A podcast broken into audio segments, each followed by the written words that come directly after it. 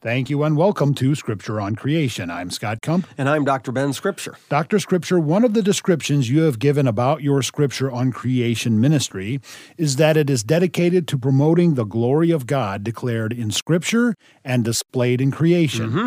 And in today's program, we're going to look at a number of scriptures which do just that. Yes, Scott. I was prompted to think about the idea after reading a devotional thought in Days of Praise, which is the daily devotion published by ICR, the Institute for Creation oh, Research. Oh, okay. And I highly recommend that devotional as a daily reading, which considers a verse or short passage from the Bible, as well as thoughts which generally focus on the theme of creation. And Days of Praise is just one of a number of good daily devotional readings available. Oh, for sure. Our Daily Bread is really popular, published by Our Daily Bread Ministries, which actually used to be RBC Ministries. Yes, that just happened very recently. Yeah, I did. saw the email just today. They changed recording. their they changed their name, yeah. And then there's Choice Gleanings. That's another excellent daily devotion published by Gospel Folio Press. And you know, Scott, one of my personal favorites is called Links Daily Devotional. It's published by Links Players International. I don't think I've heard of that one before, but it sounds like something related to golf. well, it is, Scott. Oh, okay. And for those who have been listening to the program for a while, they know I indeed enjoy playing golf. That's true. Well, there's an excellent Christian organization of golfers, amateurs and pros alike, called Links Players International, which sponsors all kinds of golf related activities to encourage believers and their acquaintances in the things of the Lord. And one of the things it does is publish the Links Daily Devotional, which considers some aspect of the game of golf and then it relates it to a verse or principle from the Bible, drawing a spiritual lesson from it. And Hmm. like iron sharpening irons. I haven't uh, read one like that. Oh, okay. So, for me as a golfer, I especially enjoy the variety of spiritual principles that can be illustrated. You'd be surprised how hmm. many can be illustrated using anecdotes from the game of golf. And of course, the same can be said about so many aspects of creation, Yeah.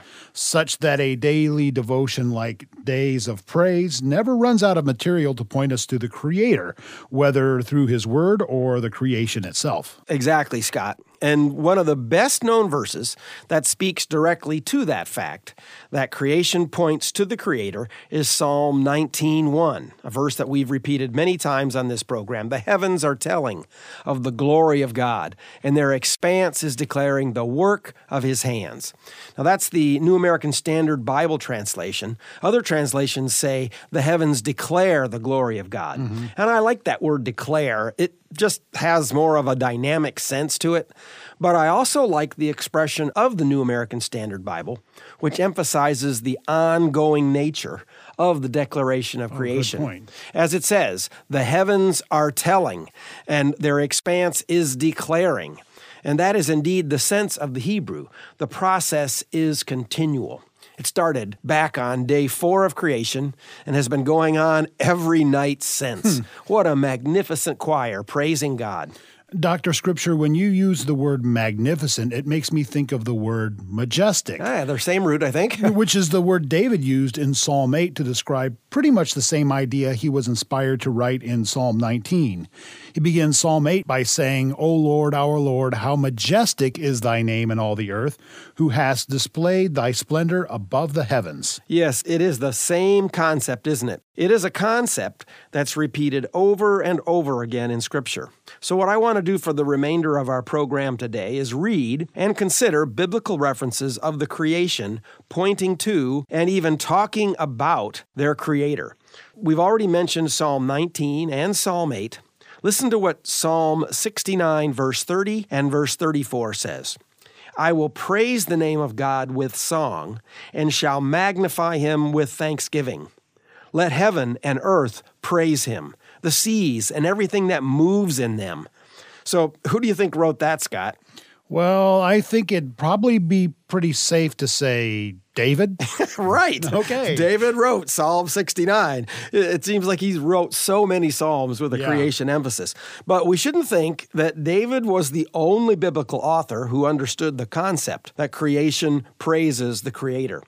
We don't know the author of Psalm 93, but listen to some of these verses from that psalm. The Lord reigns. He is clothed with majesty. The Lord has clothed and girded himself with strength. Indeed, the world is firmly established, it will not be moved. The floods have lifted up, O Lord. The floods have lifted up their voice. The floods lift up their pounding waves. Thy testimonies are fully confirmed. Holiness befits thy house, O Lord, forevermore. So, this psalm refers to the testimony of the oceans. And when you think about the waves crashing on the shore, it's a powerful testimony, yeah. isn't it? I think the illusion is who could possibly stop the waves from pounding against the shore? You know, it's just those kinds of things that are out of our control and demonstrate the power and control of God. And another powerful psalm that speaks of the testimony of creation is Psalm 96, another psalm that we don't know who the author is. Listen to verses 10 through 13 of Psalm 96. Say among the nations, The Lord reigns. Indeed, the world is firmly established, it will not be moved. He will judge the peoples with equity. Let the heavens be glad and let the earth rejoice. Let the sea roar and all it contains. Let the field exult and all that is in it.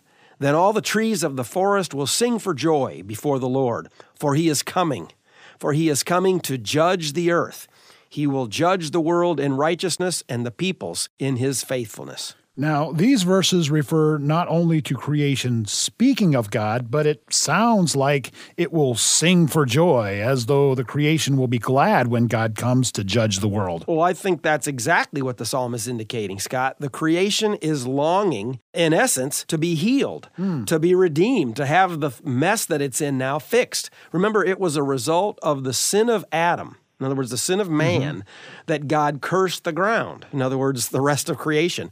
And creation looks forward to the day that God redeems not only man, but all creation. You know, that's what Romans 8:20 is referring to. I was thinking of that.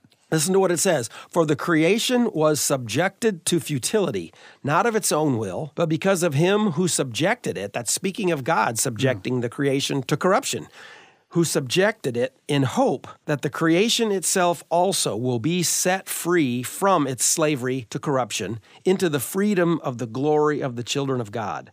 For we know that the whole creation groans and suffers the pains of childbirth together until now.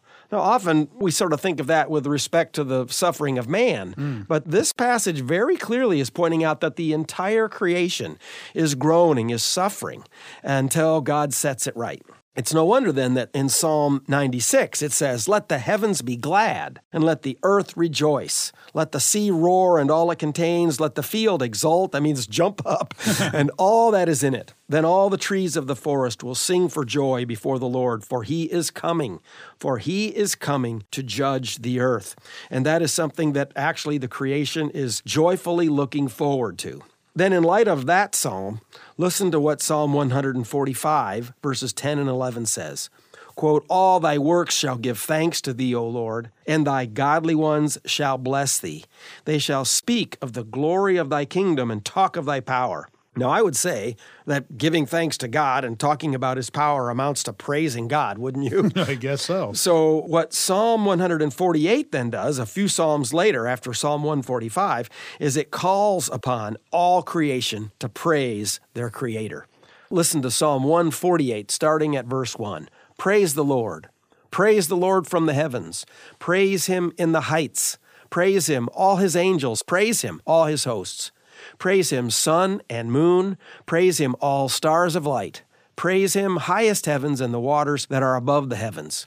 Praise the Lord from the earth, sea monsters and all deeps, hmm. fire and hail, snow and clouds, stormy wind, fulfilling his word, mountains and all hills, fruit trees and all cedars, beasts and all cattle creeping things, and winged fowl. But that just about includes it all, doesn't it? Not much left out there. The psalmist telling everything to praise the Lord. Well, Dr. Scripture, after reading that from Psalm 148, I think the very last verse of the entire book of Psalms is essentially a summary of all the verses we've been reading in the Psalms. Huh. The last verse of Psalm 150 says, Let everything that has breath praise the Lord.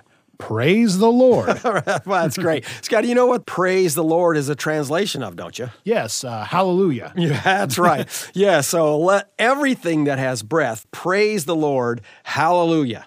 And that idea of everything that has breath, which includes not only man, but all living, breathing creatures, even includes those that refuse to praise him now. Hmm.